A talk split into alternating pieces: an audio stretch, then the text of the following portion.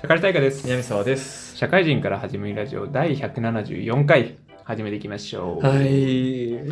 えー、っとですねうん。寒いですね感想を語る会。いやーこの前ですね飲み会がありましてはい。あのー結構ね12年目めっちゃ若い子と飲んでるんですよはいはい。であのーまあ上司がいたりとかはい。もしてですねで話してたんだけどなんかとある子のすごい若い子一人がですね、何話しても打ち返してくるんですよ。打ち返してくる。うんうん。あの例えば映画うん。これ面白かったですよねっつったらこの監督はみたいな話をね、はいはいはいもうめちゃくちゃ深掘りするの、ねはいはいはい。まあまあまあ映画好きな人もいるからね、うん。まあ映画すごい好きな子なんだなみたいうな、ん。でちょっとアニメの話に移りまして、はいはいアニメの話、まあ、こういうのちょっともう最近面白いですよね、うん。でそのそれは僕も見てますとはいはい。ああなんかこの人サブカル系に強いのかなではいはい。ちょっと小説の話に移りまして、はいはい。いや小説、ね、上司がねこういう昔の小説僕らすごい好きでみたいないうん。や僕それも読んだことありますとはいはい。あそう面白いですね他のこういうの読みましたみたいな話を、はいはいはい。こいつやばくねって思って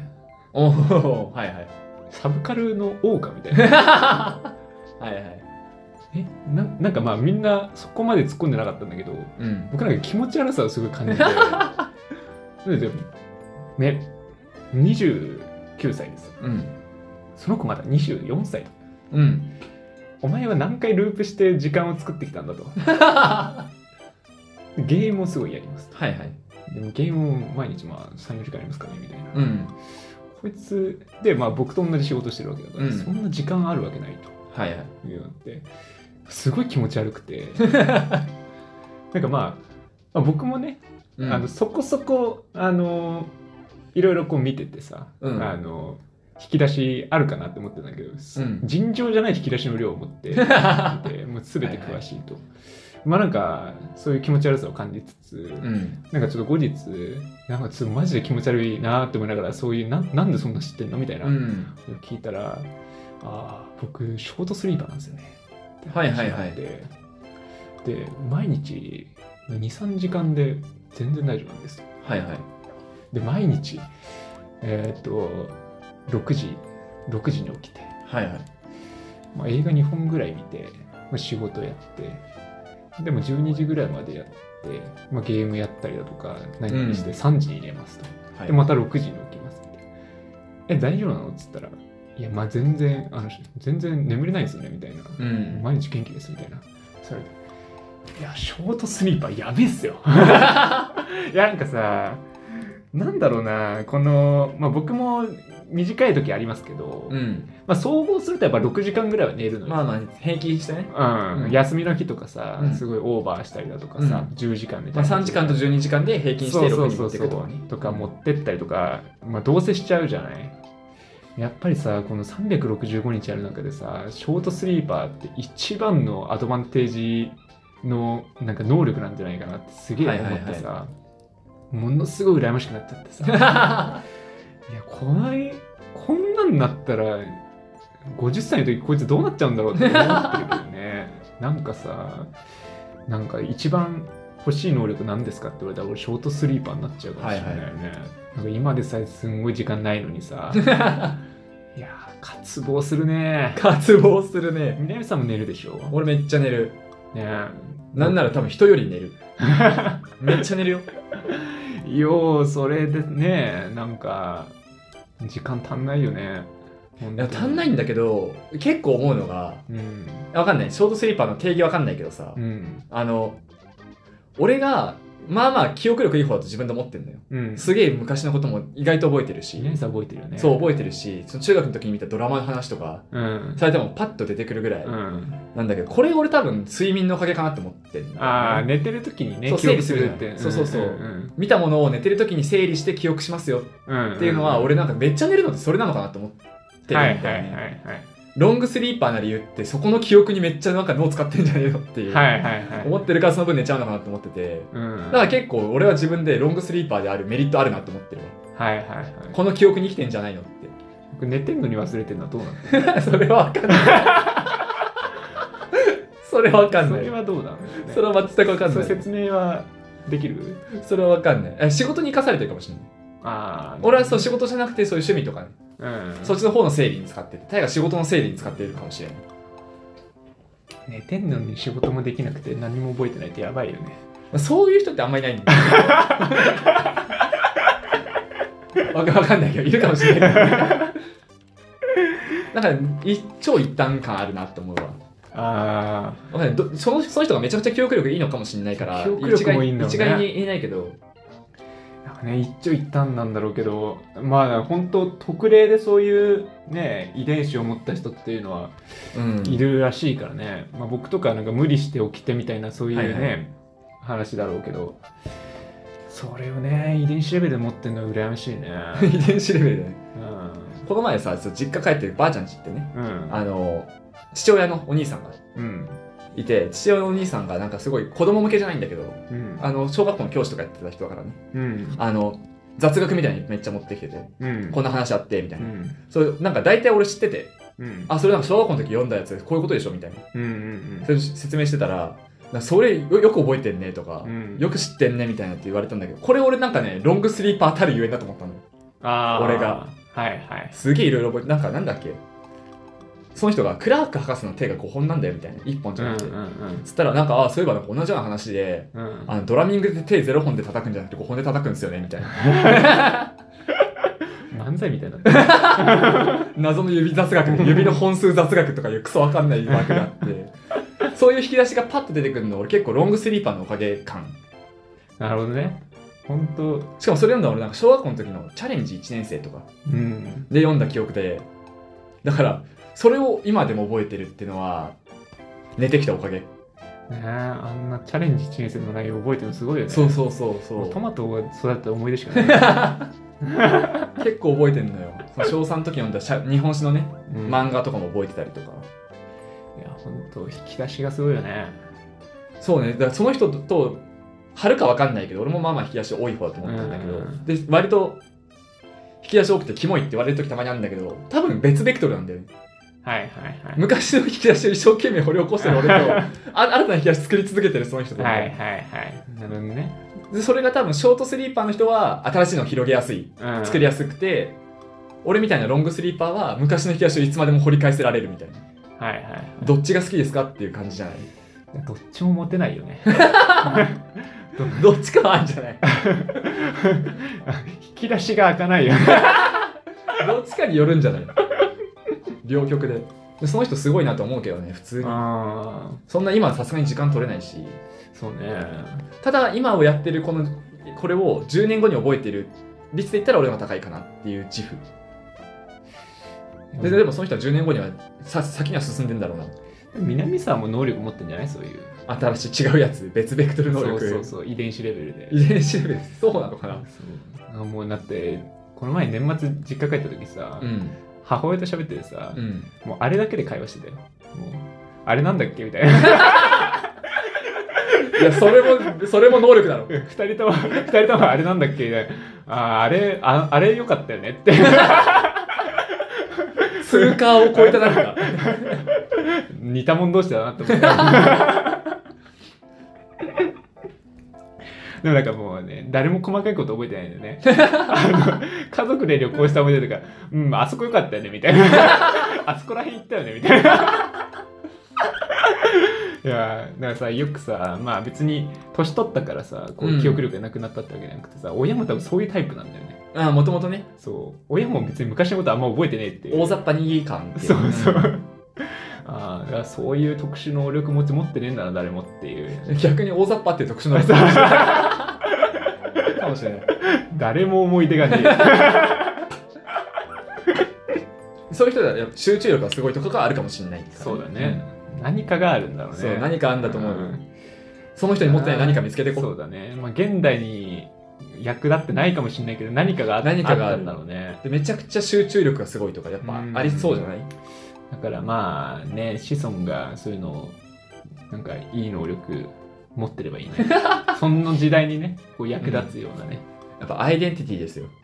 うん。なんかないものを出たりしてもしゃあないな感あるからうんシショートスリーパー憧れた時期でもさすがにあるけどね大学の時とかめっちゃ憧れたけどねそうだよね無理だよね無理無理無理無理俺パチンコ打ちながら寝るもんあの騒音の中で そんぐらい寝るから超眠いもん眠い眠いお前会社の人とパチンコ打ってる時隣で寝てて俺めっちゃ驚かれたもん よく寝れんねみたいなそういう能力もあるかもしれないいやそうだよねどこでも寝れる能力ねそうだよね南さんどこでも寝れるもんね俺どこでも寝るねいやそれも羨ましいもう何も持ってないよあ の静かなとこでしか寝れないし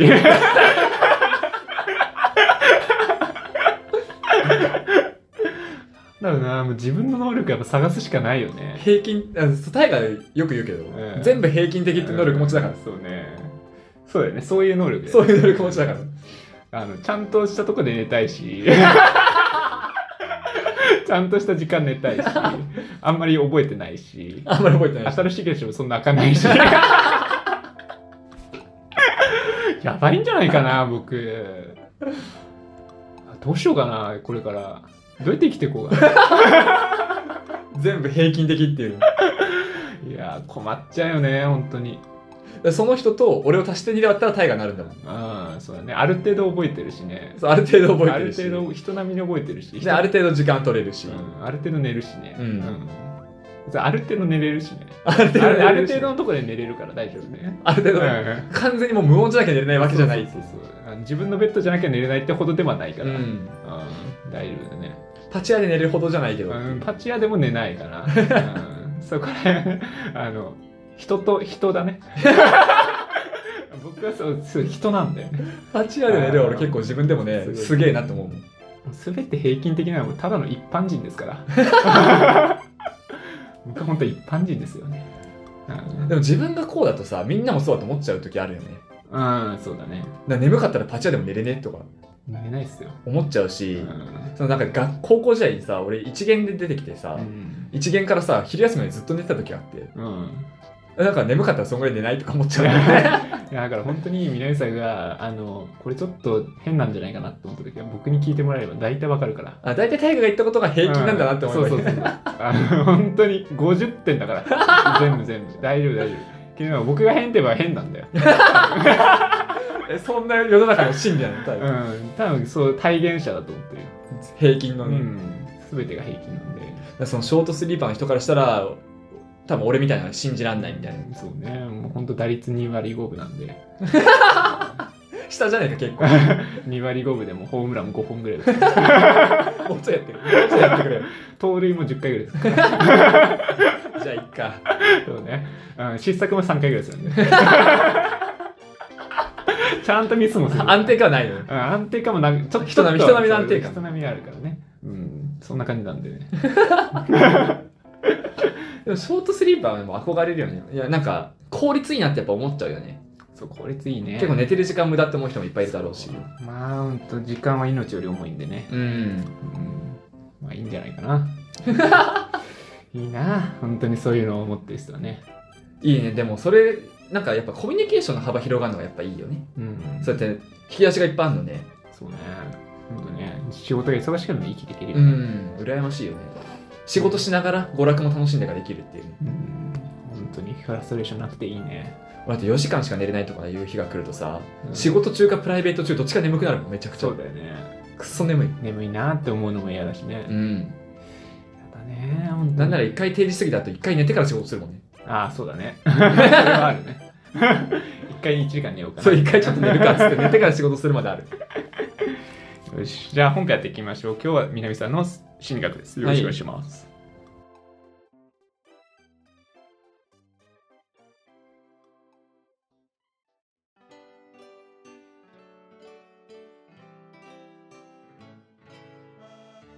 はい、本編です。お願いします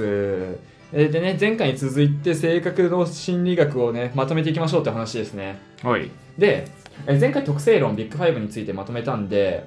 今回ねあのえっとねそれと真逆にいるね類型論ってものをまとめていきますはい。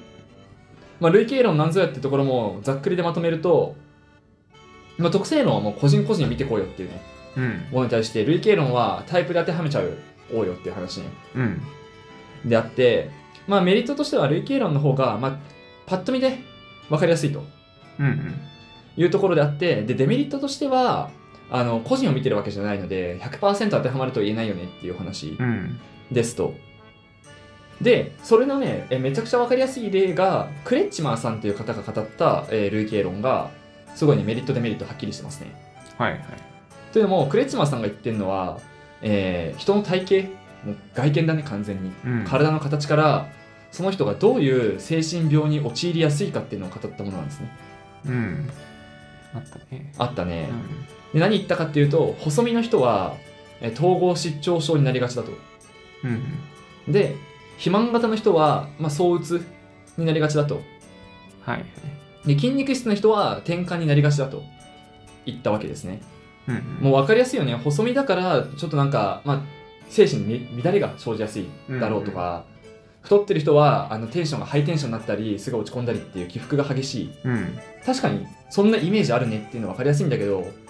果たして全員そうなのって言われたら絶対違うって分かるじゃないっはいはいはい。ていうぐらい、まあ、こんなのが、まあ、極端だけどこれはうん。こういうのが、まあ、類型論のいいとこと悪いとこですねうん。っていうのがありましたと。で、一方ね、シェルドンっていう方が、まあそれなんか、今のクレチマの話って、あくまで、異常を抱えるならこうなりがちっていうね、うん。話あって、じゃあ正常な人はどうなのよって話もしてましたと。はいはい。でシェルドンさんが言うには、まあ細身の人っていうのは、統合失調症にも代表されるように、まあ焦りだったりとか、うん。神経が乱れることが多いんじゃねえのっていう。はいはいはい。神経質なね、えー嫌いがあるって話じゃないの、要するにっていうことを言ってるんですね。はいはい。で肥満型の人は、まあ、躁うつあのテンションが上がり下がり激しいみたいなうんなのって、まあ内臓だったりとかその内部のところに問題があんじゃねえのっていううんうん。だからまあ異常としてね躁うつっていう症状が出るにせよ出ないにせよ、まあ、内臓関係に問題がある人が多いんじゃないのってお話をしましたとうんで一方筋肉質の人はえ転換っていう異常にならないまでも、まあ、体に異常をきたすことが多いんじゃないのっていうねうん。はいはいはい。いうことことを言いましたが、まあ、これも結局ね、いや、そんなイメージでしょっていう うん。いや、あれ、あれを出ないと、息を出ないというところでしたが、まあ、こんなん分かりやすいものもありますとうん。で、これが類型論のね、えー代表的な例ですと。はい。で、ここから、まあ、こう今のって、まあ、あくまで体に紐付けたりしてて、うんうん。まあ、ちょろっとね、その、性格って、性格と、えー言っていいのか、怪しいようなものがありましたが、こんな感じの類型論を性格的に落とし込んだものが、えーシュプランガーさんっていう方が語った価値観によるタイプ論ですね。うん類型論ですね。これはね、これも語りましたが、詳しくはね、えー類型論の話を聞いてもらえればと思うんだけども、人間って、えー大事にする価値観って、大きく分けて6個に分かれんじゃねえのって話をしましたと。うんうん。でその6個のタイプ分けで、えー人がね、えーどういう人かってなんとなく見えてくる気がするよねってシェルトンさんが、えーエスプランガーさんは言ってますと。はい。 1個が理論型。うん。まあ、理論型っていうか、このなんちょかなんとか型の前につくものは、それを大事にしてる人っていうことだね、価値観として。はいはい。なので、理論を大事にしてる人ってのは1つあるよね。うん。で、経済を大事にしてる人が1つあるよねうん。と。で、えー権力を大事にしてる人がいるよねはいはい。と。で、えー芸術を大事にしてる人がいるよねと。はいはい。そして宗教を大事にしてる人がいるよね。うんでもって社会を大事にしてる人がいいるよね。まあ、大体こんなもんじゃないの人の価値観ってっていう感じの話をしてるんですね。うん。うん。まあ、一個ずつね、深掘りはそのぜ、えーまとめる前のものがあるので、そっちを、えー参照くださいって感じなんだけど、ざっくりで言うと、理論型の人っていうのは、理屈であったりとか、現実であったりとか、っていうものを大事にしてて、客観視をしてたりとかね、うんうん。えー現実主義だったりとか、そういう人のことを指してますと。で、経済型っていうのは、えー損得感情であったりとか、えー利益だったりとか、そういうものを一番大事にする。うん。で、権力型っていうのは、まあ、権力って言い方が語弊あるんだけども、勝ち負けに執着する人っていう感じの言い方ですね。はいはい。勝ち負けが価値観ですよっていう人が権力ですと。芸術型っていうのは、えー感覚を大事にする人。うん。なんとなく好き、なんとなく嫌いとか、なんとなく綺麗とかっていう人のなんとなくが大事なんじゃねえのっていう話ですね。はい。で宗教型も、まあ、決してねあの何々教に信,、えー信仰心があるとかそういう話じゃなくて、えー超自然的なものだったりとか神秘的なものだったりとかはい。そういうものに、えー価値観を重視しているタイプのことを宗教型で呼んでますと。で社会型っていうのが協調性だったりとか愛情だったりとかそういうものを大事にしている人っていうねお話でしたねと。はいでこれで、えーみんながどれを重視しているのかによって人っていうのはタイプが分かれるんじゃないかとうんうんシュプランガーさんは言ってるんですけれどもえーシュプランガーさんが言いたいのって、まあ、そこも当然あるにせよもう一個あってこれってあくまでその個人の価値観であってえー社会とか文化的に形成されるものじゃあってはいけないよねって話をしててうんこれねあの参照元の方では話しなかったんでちょっと細かく言うんだけどうん性格の話って前回もまとめたけど内的性格があってはい役割性格があってってあったじゃない、その役割性格とか社会性格とかその外的性格の部分の価値観ではいけないよねってこの価値観は、はいはあいくまでも自分の内在的なものの価値観であるとうんうんだからし、えー、大河がとエンディングとかでよく話す仕事で考える時の俺ってこうじゃないよって話よくするじゃないうんそういうとこじゃないとし仕事に関してとかそういう話じゃなくてっていうねうんもう本当にありていのままの自分でいた時に何を価値観で重視するのかっていうねお話であることが大事ですっていうのがまあ一応シュプランガーさんの主張であるとはいはいいうところではありますとでもってえシュプランガーさんがもう一個言ってるのはこの価値観が違う人同士が真に分かり合えることって結構厳しいよねっていうはいはいことを言ってましたとでこの分かり合うのが厳しいっていうのは、えー決してね相手を相入れないとか、まあ、例えばねその理論型の人が多分理論型の人から見たら宗教とか神秘的なものってあの目に見えないから信じられないみたいな、はいまあ、幽霊とかねありがちだけどって話になると思うんだけどそこを受け入れられないだけであって、まあ、分かり合いはするんじゃないっていうそういう人がいるってことをねうんうんけども自分がそれを信じられるかっつったらそれはさすがに信じられないみたいなはいはいっていうところで真の理解っていうのはまあ難しいんじゃないのっていうねお話をしてましたと、まあ、難しいってだけだってさすがにそういうこと人がいるっていうのは受け入れなきゃいけないよっていう話ではありますようんうんというのが、まあ、シュプランガーさんの主張でありましたとでこれもねなかなか分かりやすいし自分がどれだろうって思うのも面白いんですけどももう一個ねこれがね一番、えー大事というか一番有名なタイプ論なんですけど心理学の大御所ユングさんが提示したタイプ論っていうものもありましたよねとはいはいそれがねどんなものかっていうとまず人間って外交的内向的で2つに分かれるよねっていううんうんまあ言い方がね、えーまた語弊を生みそうなんだけども内向的って決して、えー人見知りとかそういう話じゃなくて人間が持ってる心のエネルギーってものですねを自分の成長とかにつなげられる人が内向的うんで他人に発信したり他人とのコミュニケーションに使うのが外向的みたいなはいはいような感覚ですね要するにエネルギーの、えー向きが内か外かっていうはいお話だったと。で、外交的、内向的っていうのを分けた上で、えー心の機能っていうのが4つありますよってお話をしたんですよね。はいその4つが思考と感情うんと感覚と直感の4つだとうん分けていて、でもってそれかける外交的、内向的うんっていう分け方をすると合計 8, 8個のタイプが分かれますよっていうのがユングさんのタイプ論でしたと。はいまあ、要するに内向的な思考タイプっていうのもいるし、外交的な感覚タイプっていうのもいるよねみたいな。はい分け方をすると8つあるんじゃねえのっていうのがこのユングさんのタイプ論ですね。はいでもって、まあ、なんかこの思考感情感覚直感って書くと、えー思考と感情が真逆の位置にいるっていうね、えーうんユングさんの意見ですと。はいはいで感覚と直感っていうのが、えー別に、えー逆にいるという話なんだけど、まあ、感覚と直感が逆にいるってなんかパッと見でなんかあれだよね印象つかないよね一緒じゃねっていう。んそうねいうのもあるので、まあ、一個一個ね、ちょっと、えー下げていこうとは思いますと、今回も。うんで、思考っていうのは、えー理論とか理屈を大事にする。まあ、わかりやすいの、これは。さすがにね。そうねうん。で、感情っていうのが、まあ、好き嫌いとか、快不快とか、うんうんそういうのを大事にする人を感情型と。で、感覚っていうのが、データとか、細かいものを見るという。はあはいで、直感っていうのが全体像で見るという。はいはいはいうん、こんな話をしましたと。うで、えーっとね、これ前回の、てか、このまとめる前のやつを聞いててちょっと分かりづらかったかなとも思うので、ここでちょっと例を出しましょうと。んはい分かりやすいのが、え前回のエンディングでもちょっと話したけど、あの物語を見た時の、うん。まあ、感覚ですよねっていうのが分かりやすいかなと思いますので例出させていただきます思考型の人が物語を見た時っていうのは、えーその物語のテーマってなんだっけとかうん。この監督はこういう作品を作りたがるみたいなはいはいっていう考えをするのが思考型であるとはい。はい。で感情型っていうのはもう本当に純粋にこの物語が好き嫌いでかとか面白いつまんないかっていうのを大事にするタイプはい。で直感型っていうのはその映画を見た後でその映画を別のものにつなげようとしたりするとか映画以外のところでもうん。つなげたりあの日常生活のこういうところでこの映画のこういうところ活かせるかもとかねはいはいっていう考えするのが直感型で感覚型っていうのが、えー細かい映画のね本当に細かい部分あの時この人が着てた服だとかね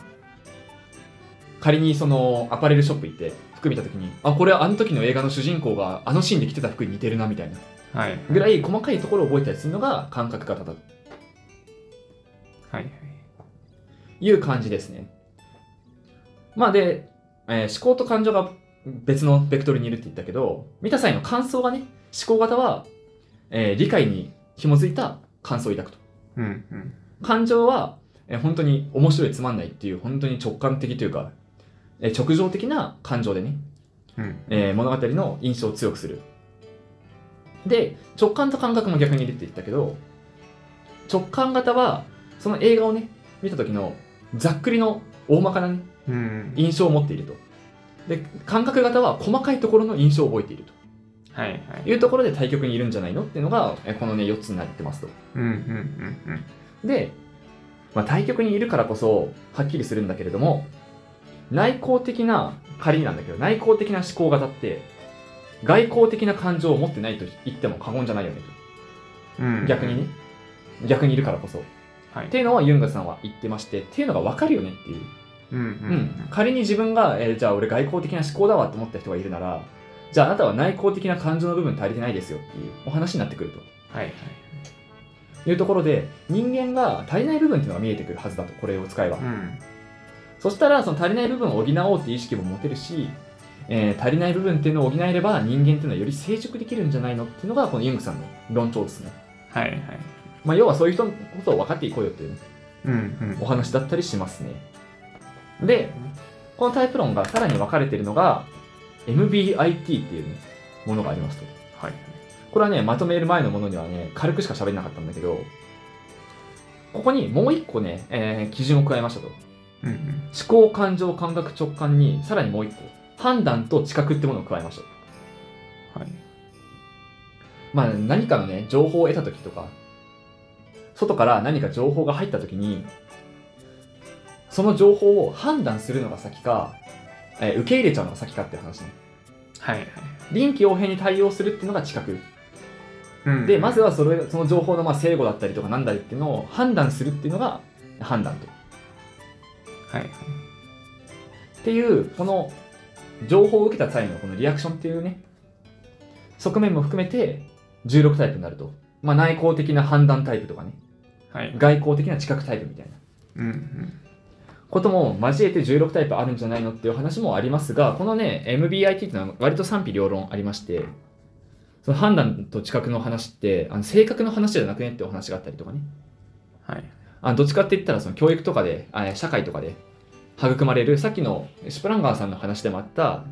役割性格とか社会性格の方に寄っちゃってませんかっていううん。なるほどね。お話もあったりしてまあまあ性格診断としては不適切なんじゃないかって話もありますが一応ありますよっていうので今回ご紹介とうんうん。させていただきました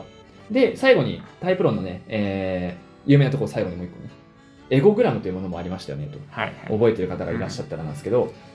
このエゴグラムっていうものはどういうものだったかっていうと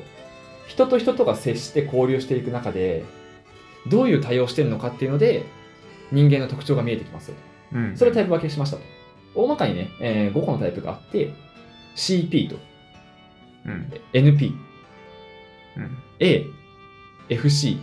NPAFCAC っていうね5つありましたとはいはい。まあ超簡単に言うと CP っていうのが、えー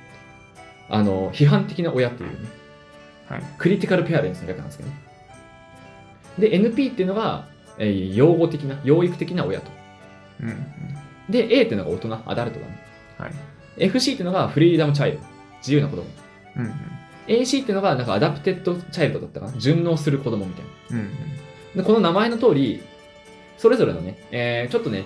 特性論チックな言い方にもなっちゃうけど、CP が高い、CP が低いみたいなうん。うん判断の仕方するんだけど、CP が高い人ってどういう人かっていうと、まあ、批判的な親の名の通り、厳しいと。うん。うん。他人に対して厳しい。だから単純に大河に対して、俺が、俺が親、大河が子供みたいな扱いをする。はい。して、大河にあれしちゃダメ、これしちゃダメ、あれしろ、これしろっていうのが CP が高い人。はい。低い人ってのは、ああ、大河何してもいいよって、あれしてもいいよ、これしてもいいよっていうのが CP が低い人。うん。で、NP が高い人っていうのが、世話焼きだったりとか、過保護だったりとか、はい。まあ、いい言い方すると優しいとかね。うん。で、低い人っていうのが冷淡であると。うん。うん。で、A のアダルトが高い人っていうのは、まあ理想的。こうあるべきみたいなね。はい。理想が高いと。で、低い人っていうのは、えー情熱的だと。まあちょっと子供チックなところがあって、うん。まあもう本当に少年漫画的な言い方すると、才能がなくても努力で勝てるでしょみたいなね。はい。まあ現実そんなんじゃないけどっていうのを分かんない人っていうのが、この低い人の、A が低い人みたいなね。うん。言い方をしてますと。で、FC が高い人、自由な子供の割合が高い人っていうのは簡単だね。でも自由気ままで創造的だと。はい。で、えー低い人っていうのが他人を気にする人、うん。他人の目を気にしちゃう人っていうね。で、AC っていうのはまあ逆だよね。あの他人の、高い人っていうのは従順であると。すごい。他人に対して、ちゃんと突き従うっていうね。はい。言うことを聞く子供って感じ。で、低い人っていうのが、もう言うことを聞かない自由気ままの子供みたいな。うん。うん。なんで FC と AC は結構対立してるかなって感じではありますけど、CP と NP も当然対立してるっていうね。で、それのねどれが高いの、どれが低いのっていうので、えタイプが分かれてるんじゃないのってお話がありましたと。うん。うん。で、それぞれ注目するポイントが全部違いますよねっていう類型論。例えば、クレッチマーさんとかは、体型に目を向けて、体型の違いが、えー精神病の違いを生むとかね。うん。うん。一方、価値観によって人の性格が変わるとか。はい。一方、ユングさんとかだと、えー物事の心の機能であったりとか。うん。うん。だし、エゴグラムで言うと、他人と接する時の態度だったりとかで分かれるみたいな。こういうね、様々なものに対してのタイプ論っていうのが生まれていて、今でもね、なおえ増えているっていうのがぜ、えーまとめる前にお話ししたことになってまして、これをもって自分がどのタイプにあって、それぞれの観点でね、どのタイプにあってどういう傾向にあるのかっていうのを、もう鵜呑みにするんじゃなくて、大体どんな傾向かなっていうのを調べるこの類型論っていうのを取り入れてみてはいかがですかっていうお話がこの性格類型論でしたというお話ですね。うん。うん。というところで、えー次回は類型論からまた特性論に戻ってね、うん。特性論の中でもこんな特性論ありますよっていうのをまとめていこうと思いますと。はい。わかりました。じゃあ、エンディングいきましょう。はい。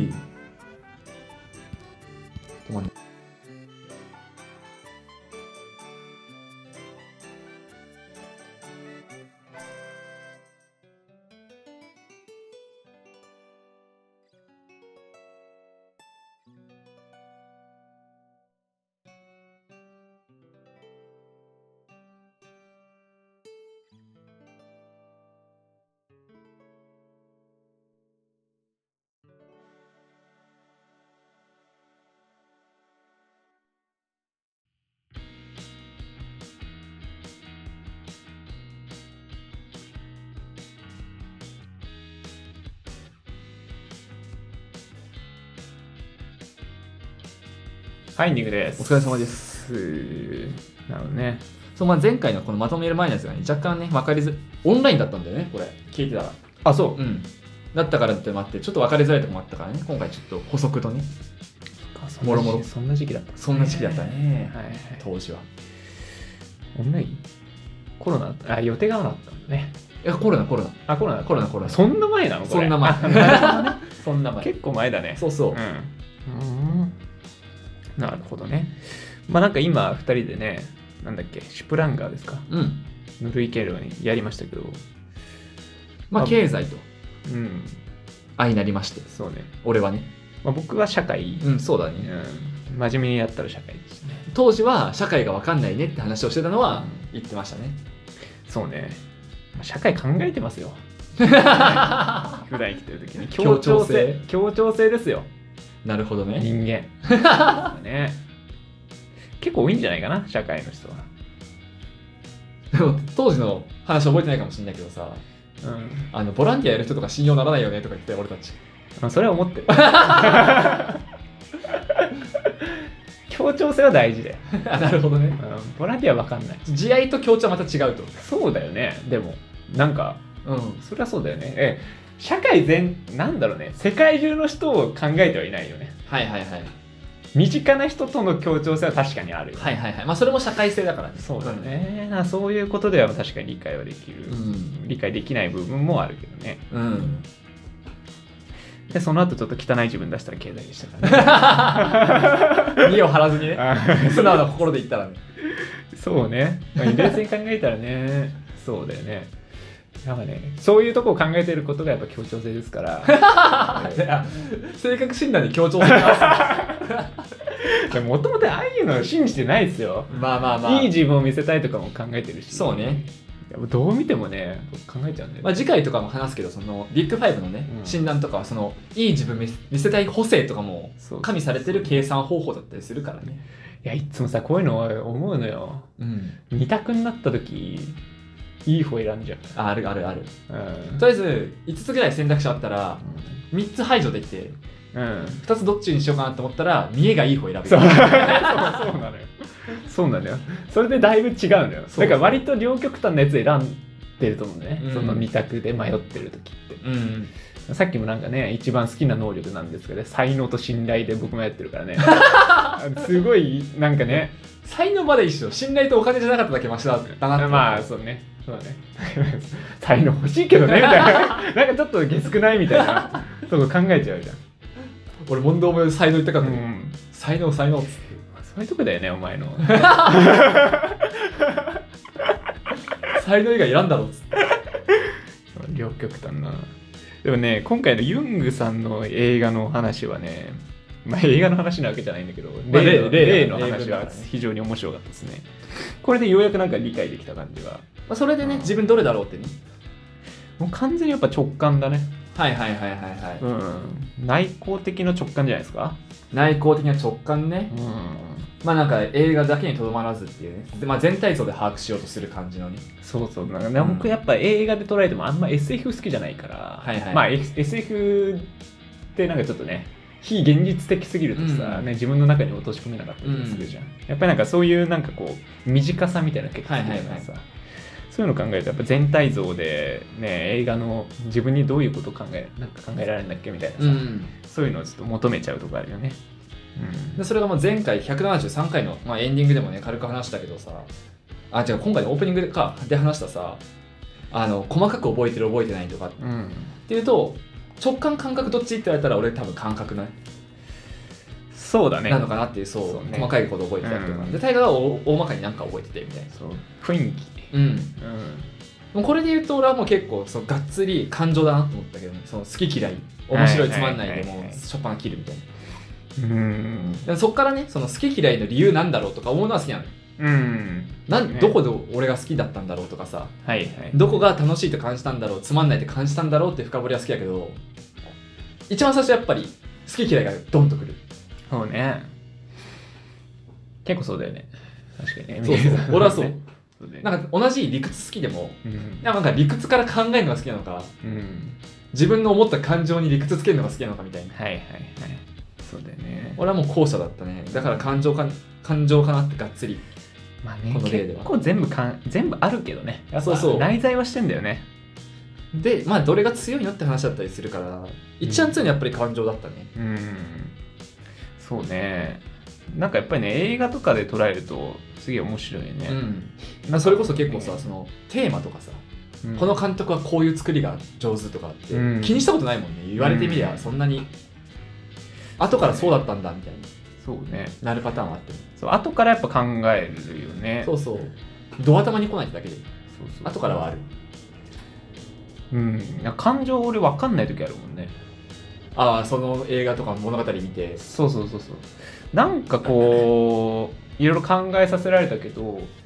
あんま好きじゃなかったなとかはいはいはいなでもなんなんか逆にこう感情が先に来る時もあってうん なんか雰囲気なんか良かったなはいはいでもなんかあんまなんもなかったかなみたいなはいはいはい時のねそうそういうの結構映画とか見るとね、うんあよくあるんだよね、なんだっけ、一人ラジオの時に俺、地獄少女っていうね、うん、作品めっちゃおすすめしたけど、あれもめちゃくちゃ最初、ただ単純に地獄少女って好きだった。うんうんうんで、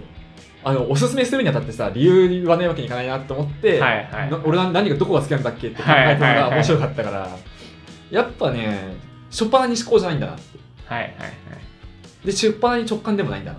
そうだよね考えさせられるのが好きとかもさ、うん初っ端に好きがあって、好きな理由は考えさせられるからだったよみたいな。そうだねそう考えるのなんかね全体像把握できてなんかこういろいろ考えられたのは良かったけどあんま迎合できないなみたいなさ、うんそういう時あったりもするからね結局それが嫌いですみたいなはいはい。単純に作画が好きでしたみたいな時とかもあるし、あるあるあるうんそっちはそっちでだからこそタイがその細かく覚えてるのは苦手とかね。うんだからこれをなんだっけ足りない部分を補うんですかそうそう補う補うって意識も大事だし、足りない人っていうのを受け入れるっていうかね。うん細かい部分を覚えようとするの大変なんだよな、そうだから逆にその大まかにタイが覚えてさ、うんあの細かいところばっかお細かいところばっか目がついて大まかに見れてない人になんでお前そんな見方しかできないのっていうのはまあ違うよねっていうか、はいはいそういう見方もあるよっていうのは覚えておかなきゃいけないよねっていう話だしそうね身につけられたら成長できるよねって話だしっていそうだねうのがユングさんの意見ですね分かり合え ないけど受け入れないではないとそうそうねそこも受け入れることで人間として成熟できますってで、まあ、そこにねうんなんか知覚やら判断やらっていうの入れてねえ16タイプになったりとかそうねこれはなんか今回初めて話したんだけどいい判断いいとね知覚だったらどっちどっちタイガはうーんでまあ、仮になんだけど、まあ、し職場になっちゃうけどさうん仕事でさなんか新しいシステム導入しますみたいになった時にさうんあのまずそこに対応していくのが先なのかそのシステムの良し悪しみたいなのを判断していくのが先なのかみたいな判断かな判断が先うーんまあなんか良かったら受け入れて使っていこうかなと思うし悪かったら使ってか使わなくてもいいかなと思うのか、まあ、一旦もう使えって推奨されてるから使っちゃうかっつって使って慣れていくのが先かみたいなあーそう言われたら近くか な俺近くなんだよねあどっちかっつったらのーそうね使ってみないと分かんないっていう思考ではあるわ、うんなんでも俺はなんか触る前にとかなんかやってみないで良し悪しは判断しないかな、うんそれは実際そうかなまあ、上司が変わってさ社の方針が変わったとか部の方針変わったとかの時に、そう受け入れるのが先か判断するのが先かみたいなそうねいや知識があったら判断だったりはするのよ、はいはいはい難しいもん、うん、 まあまあまこれはもう絶対良くない 触んなくても上がるみたいなさ、うんだから未知の領域だったりとかするとさやっぱり近く一回受け入れないとねとかっあ、ていう話にはなるけどねうんまあ無駄なことはしたくないしねまあそうね俺もどっちかって言ったら近くかな、まずは一旦対応しちゃうかみたいなそうねとかねまあ仕事だったら結構ね難しいよね、うんあの方針とかもあるわけなんでなんか 推奨なのか強制なのかそうそうそう受け入れなきゃいけない部分があるのかとかねそうだよね自分そうね難しいねこれはあれなのかな仕事以外だったらなんかどうなのかねまあ日常生活とかでもあるでしょきっと、あああるかまあ、それこそだからあの家賃が上がったとか契約するときにさはいはいはいそのままでいっかって受け入れちゃうかあのあコスパ悪くなったなって感じて他と見比べて判断するかとかあはいはい、はい、もあるだろうし、なるほどねうんうんまあ受け入れてはみるかねうんうんそうだねうん近くになんか騒音的なさ施設ができるとかうさ、んまあっていうのができたとして一旦受け入れてみるかっていうの考かえてみるよねそうそうん一旦その環境を味わってみて判断するかって思うかあのあ騒音なんだったら寝れないじゃんって先に判断してあの住居変えちゃうかとかそうね、もあるだろうし理解はするかな理解はして一旦そう近くしちゃうかなうんまあこれはねそう受け入れられないというか非難もあって賛否あるって言ったけど賛否ある理由もわかるよねこうなっちゃうんだよ結果、 そう ね歯切れ悪いよねはいやそうケースバイケースすぎてうんあのユングさんが挙げた8個と比べるとマジで分からんっていうことにしかならないかなそうねまあこれもなんか傾向ど数値が高い低いみたいな感じでねなんうか64みたいな、そうそうそう、ねそういう感じにはなって82とかにならないかなうん一方でこのユングさんのやつは82とかになりがちかなっていうのもあるしそうだねそうだね四国まああんまり受け入れられないのもね分かりつつって感じうんあのまあわそんなわ分けすぎてもねってのもあるし、ね、はいはいなんかねこう見るとなんか思考とかさ、うんシュプレンガーさんの理論とかってなんか自分になりそうかなって思ったけどいまやあ意外となんないんだよねなんないっていうかなんかこう1位になんないんだよねうんってういうなんか考え方ではあるね、まあ、考えるけどこうやって並べられちゃうとうんなんか他に大事なものというか自分がなんか大事なことを思ってる方がうんあるなって思っちゃうね、なんだっけなそのこのまとめる前の時にオンラインの時のねうん収録でもちょっと話したんだけど、俺は大河は経済だと思ってたんだもともとうんでその時話したのが俺がまあ権力だって自分のこと思ってうて、んでなんかあの損得と勝ち負けがそうねあの大河と俺がマッチしたりしなかったりする理由じゃねえのみたいなうん話したんだけど仮にこれ大河が理論だったら俺大河と仲良くできてるしないんだよねああなるほどねうんうんうん大河がまあ理論に寄ってる気はするけどもそうだよ理論じゃないからこそ、まあ、うまくいってんのかなと思ってんだよね、りマジで理論の人と俺多分絶対相入れないのそうねまあ理論もやっぱやっぱ大事だと自分でも思ってるんだけどね俺も大事だとはね、うん思うんだけどこの6つ並べられて一番大事なのは理論ですっていう人と俺が仲良くできる気はあんましないんだよね、うんまあね、よくねこういう話も昔なんかラジオのやつとかあったもんねなんか僕は現実的にはこうじゃんみたいなうん話もやっぱあったりとかもするから、まあ、自分はまあね持ってはいるんだけどね理論が第一っていう人とはまあ仲良くなれないのかなって気もするから、そこ踏まえてやっぱ経済かなと思ったのもあんだよねうんそうね確かにね、大河が理論だったら10年もやっていけない自信しかない うん、面白くないよねそうそんなやついやもう俺は面白くないと思うそいつと俺が仲良くしてても面白くないと思うそうだよねでもあんまりいないんじゃないかなとも思うんだけどね理論型そんなにそうだねうんまあ、まあみ周りになかっただけかもしれないよねあそう僕が仲良くそうそう南さんもな仲良くなんないのかもしれないよね、うそもそも、うん、そもそもその高校もあんな感じの自由な校風だったのうもんあって、大学も文系だったのもあって、うんなんか理論的なやつがみ身近にいる環境にいなかったよねそうそうそうそうそうだよねなんかそういうとこが非常に振り分けられてるじゃないけどうね、ん、うんまあ、理論的なグループってのもあったんあったんだろうなないかもしんないけどってぐらい理系とか言ったら、ね、そうそうそうそう分かんないけどね理工学部とか行ったら結構いたんじゃねっていう説もあうる、ん何喋ろうってなっちゃうよね、 そうそうそう何言っていいか分かんねえわっつってうん、そうだなうんえ一緒にさ友達と映画見に行ってさ感想がさ真っ先にさこの監督のテーマに沿ってたねとか言われたらさは「お前は?」って言うもん俺いや俺お前とは分かんないわみたいなうんそうだよね監督の色が出ててよかったねとか言われたら「は?」ってなるわそうだよねまあ思うけどね後で思うよねそう後でそう、ねその見終わって10分後ぐらいの喫茶店とかの会話でそれされたら「あっ?」ってなる過去のねそういう作品の話とかされてもねそうそうそその流れが面白いんだよその監督のさ心の気持ちのさこうう揺れ動きがとか言われて庵野監督がさみたいなさ最初なんかこうやって優しくなって今こういう作品を作ってそうそううんそじゃあその人のドキュメンタリーでも 見とけそううんいやまあエヴァンゲリオンみたいに続編だったら分かんないでもないけど、あの例えばそのドラえもんの映画作ってる人山崎隆さんうん、うん、とかでさ「オールウェイズ」の時とドラえもんの時の心境の変化とか言われてもか いや違うじゃん作品がみたいな そうだよねそこでつなげられてもみたいなこの映画と話しろよ分かんなくもないんだけどねいや分かんなくもないしそうだねあの2回目見るとかさうんあの見てから1週間経った後にうん語るんだったらそれでいいけどしょっぱなそれみたいなね、なんかだから僕とか結構白紙な状態で見たいんだよねうんなんか最近さこう映画とかもアニメもそうだけどさこう結末分かっちゃったりとかするじゃないはいはいまあファスト映画とかね一時期問題になったりしたしねそうあれすごい嫌なんだよね、うんもうなんかこう例えばじゃあ年末 m 1やりますって時にさ、あの m 1の結果分かってから見るとかさはいはいはいまあスポーツもそうだしそうそうああいうのすごい嫌なんだよね、うんでもなんか最近そういうのなんか OK じゃんうん、 OK じゃんっていうか結構そういう人いるじゃんうん、なんかそれってこうあ全然この話と違うかもしれないなんかどうなんだろうねって思うよねうんます、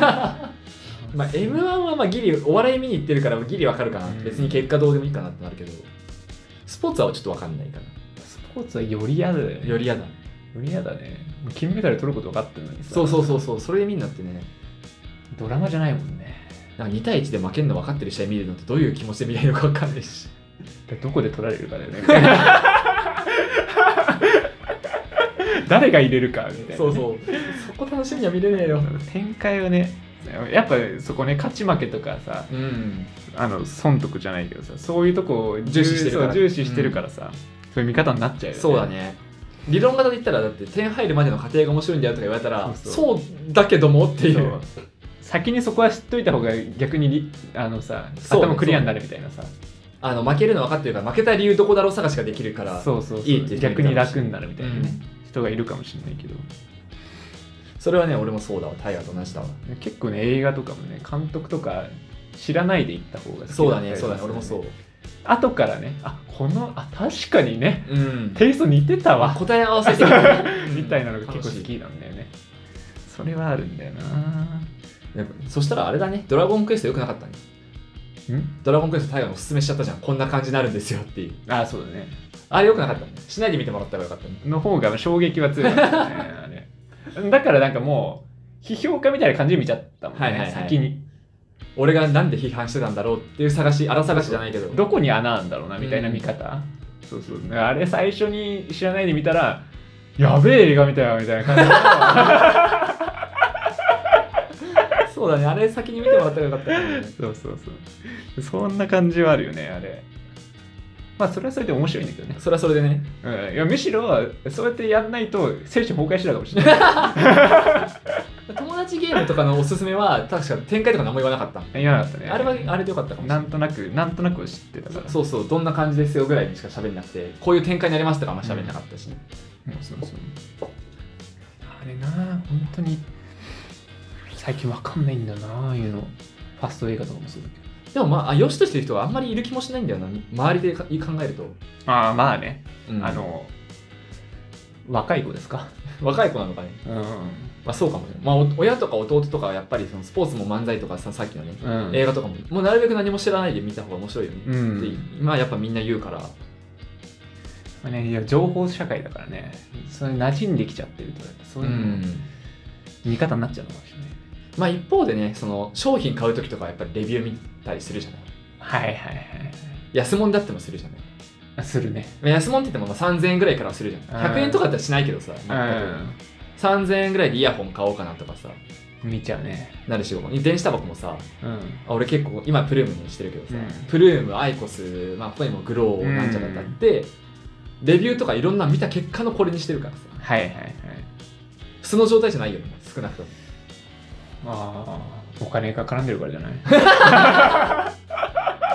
お金が重要なんじゃない映画も1000円かかるからねうん。そうね。あまあプライムとかは別かうん。時間、うん、どうなんだろうね。ねだからなんかそっちのやっぱその先に情報を仕入れたい人の気持ちもわからんでもないかなってのは思っちゃうねまあ俺もしてる時はたまにあるわっそうね。でも、ビレッジヴァンガードの福袋はなんか面白そうだなって思っちゃうじゃん。てあれはだって未知だからだってさビレ版のさ福袋にこんなん入ってますよって言われたら多分買わないじゃん うん、マジでなんかビレ版だからこその闇がありそうで買いたいみたいなそうそうさいややっぱさ福袋もさやっぱ最近中身がだい最近見えちゃうからあるねさやっぱね見えない方が楽しいんじゃないかなって思っちゃうんだけどね最近だからそういう理論型の人やっぱ多いのかなって、まあ、確かに思うようんねその福袋とかもさ本当にプラスなのって考えちゃう人やっぱ多そうなイメージあるじゃん、そうそういや見えちゃうと考えちゃうんだよね、うんそうそうそうそうね見えないであプラスかマイナスかみたいなのが楽しいんじゃないのそっうてそうそうまあ、良くも悪くも俺たちギャンブラー思考なん だよそうそうだね一致してるところはやっぱギャンブラー思考で,、そこね、でやっぱその損得うん利益勝ち負け当たりが絡み合って、うんでも絡み合ったからこそ面白いと思うんだけどね、そうだよね、やっぱね中身そうね中身とか見せられちゃうとやっぱ分析したくなっちゃうしね、うんまあ、在庫処分感やばとかってさ、うんいや福袋って基本在庫処分なのは理論的にそうなんだけどさそうそうその上で楽しめるか楽しめないかじゃんそうそうそう見えちゃったら在庫処分感を味感じるか感じないかの二択しかないぐらいうんでなんかさこう福袋とかのいつものうん定価よりも10%オフですとか、うんもう書いちゃったりとかしてんのよはいはいはい20%オフそんそういう言い方っていう ねねそうナンパオフかは分かんないのが面白いよねそうそうそうそう開けてみてうおこんぐらい得したじゃんって思ったら楽しいじゃんそうで損するのもまあまあいいじゃんうんみたいなね、楽しいじゃんみたいなこうあんのにねやっぱりそれはさなんか僕らがあのー昔携帯とか持ってなかったりとかさ、うんまあしそう調べるものがなかったりとかする楽しみをやっぱ知ってたからだとかさうんそういうのもあんのかなって思うけどねでまあ今の子はね、まあ、ずっと情報社会にいたら分かんないよねっていうだって今さこうあれじゃないこうソシャゲのガチャ回すにもパーセンテージ書いたんじゃんパーセンテージはいいんじゃないなんかなんかいやなんかこう俺って319分の1回してんだからでなんかこうなんだろうな何がブラックボックスなのが楽しいって感覚あんまないんじゃないかな、はいはいはいみたいなちょっととこもあったりとかするんでね、はいはい確かにねそう言われるとねパチンコとか俺らでも300まさにそうだよね319分の1をうん追い求めてるからそうだよねで60%の確変を求めてるって 打ってるわけだか何も言えないねらソシャゲはまあギリ分かるかなってあだからバックなんだよねバックがどんぐらいですよっていうのが分かってるのは面白くないんであ福袋はそうね確かにね、ソシャゲに関しては6%を引けるか引けないかのバックがさ、うん1000円で引けたらめっちゃ得じゃんうん1万円で引けたらめっちゃ損じゃんみたいなあのプラスマイナスの幅が分かんないのがいいよ、ね、そうそうそうそううん福袋はもうわか全部分かりきりだからパチンコもね5万を失うリスクがあるからいいんですそようねそうあれで5000円で絶対当たりますよって言われたら面白くないんだよそうねだから最近の天井システム好きじゃああれねない、うん60万かけても当たんないかもしれないっていうねそううそうそうそううんソシャゲもまあそこは俺結構好きうんそうだよね確かにねそういうのが最近ないのかもね求められてないのかもね、求められてないんだと思うわうんむしろ批判の方が大きくなるんだと思うわその6万払っても当たんなかったじゃねえかっていう批判の方がでかいんだと思う、ね声的にやっぱみんな安心したいんだよねうんドマイナスってのは避けたいのかリスク低減じゃないですそうだよねリスクを取ってなんぼですよ、ね、最低保証あのさまあカードゲームとかでさ、うん遊戯王とかでもよくあるんだけどさうんはいオリジナルパックっていうのがあるんだよはいあの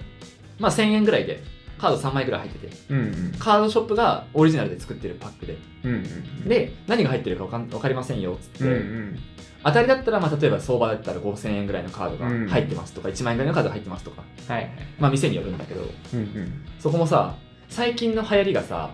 あのデッド・ア・ライブのマジで価値ない1000円のやつかうんあの100分の1ぐらいで入ってる1万円以上するクソ高はいはい額超高額ブラックマジシャンみたいうんなうんうんカードじゃなくてよりも最低500円分ぐらいは入ってますよってのがやっぱ売れ行きっぽいんだよねなるほどね。で当たりも2000円ぐらいですよみたいな1000円で買なっるほどね。あてで大当たり確率も半々30%ぐらいですよみあ。たいはないはい。ってのはやっぱそのリスク低減かなっていうこれは成長しないわけですよ。主語でかくなったのうんやっぱでも俺はデッドアライブのが好きだな、デッドアライブだよね。デッドアライブが好き、う2万かけて紙くずになるか10万のカードがなるかの方が好き、ん50%の確変突入率がいいんですよみたいなね。そそうそううね。 319分の1を引き当てるのがいいんですよっつってねうん。そうね。そういうとこか。やっぱ結構でもタイが言った通りそういう傾向あると思うわちょっと安全に安全にっていうまあちょっとね、時代にそぐわない感覚になってきてるのかもね。ねえ老害になっちゃってるかもね、うん。まあ老害になってるまあその前タイが言ってたけど俺どっかのラジオで言ってたけどさ、うん。あのそれを他人に強要しないだけ害ではないかっつってうんそう。こうしちゃいかんよね。そうそう強要しないかんうんそういう流れだねって、なんか悲しいねで終わらせる。哀愁がね。 そうそう。そういうの大事だよね。他人にだからこうしろよって言っちゃいけない。うんお前ら、ね、だからだ、だから成長しねえんだよ。そそれはダメそれはダメだよ。そうひっそりとそういう店があったら逆にひいきにしていくようなね、うだあね。のこういう老害っていうかねうん、昔志向の人も楽しめる店っていうのが増えてくれたら嬉しいねっていうそうだね。確かにね。いいね。そういうの残ってくといいよね。残っていくといいで幅が広いといいよねそういうそうこっちもあるあっちもあるっていううん。それ一辺となられるとね肩身狭いわうん。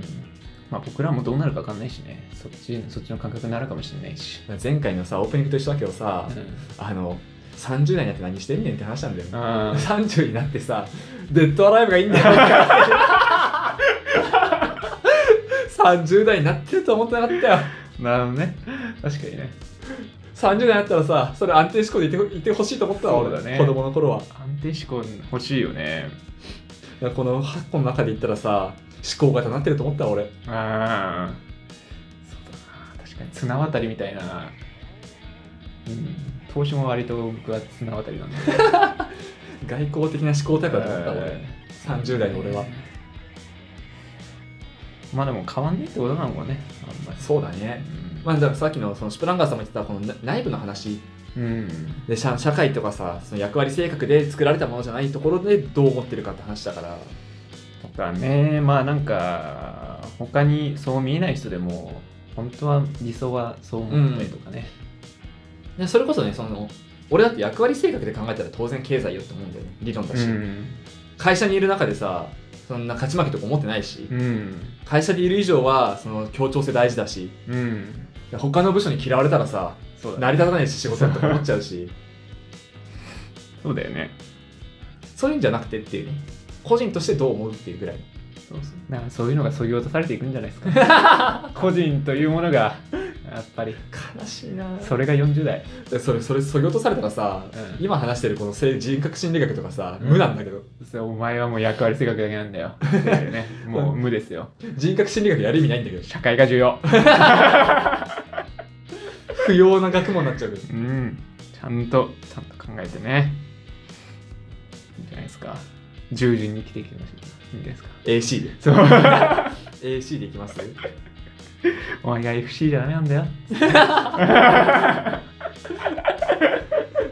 やだよ FC な30代とうか、ん、ね、そこはね徐々に変わっていくんじゃないかなもうこの辺は変わってきそうだよね、うんまあシュプランガーさんのやつはもう変わんない不変なものでどこに持っていくかって話だけどうんまあでもユングさんのやつもまあそんなに子供の時と変わってる気はしないけどエゴグラムはさすがに変わるかなうんそうだねうんねまあエゴグラムはこの人との交流の中でって話だからさうんあの社会心理学とかでもあったそのアイデンティティ確立でどんどんコミュニケーション取っていくとかさそういう中で変わっていくだろうしねコミュニケーションの取り年方齢によって変わっはてくるって感じかうんコミュニケーションは変わっていくとうんうんうん内面的なところは変わっていかないとはいはいいうお話じゃないですかね類型論的にはこれはもうまとめは次で最後いやもう2回ぐらいあるそんなにやってたっけめっちゃやってるよ人格診で次回がその特性論のさあの話がいっぱいあるじゃないうんで特性論の中でこの今回類型論の話だけどさ、うん特性論の中で数字的なものとさあれってあと覚えてる、あの感覚的なものってあったじゃはいはいはいはいんで感覚的なもので次回まとめるじゃん、うんでその後しばらくさあの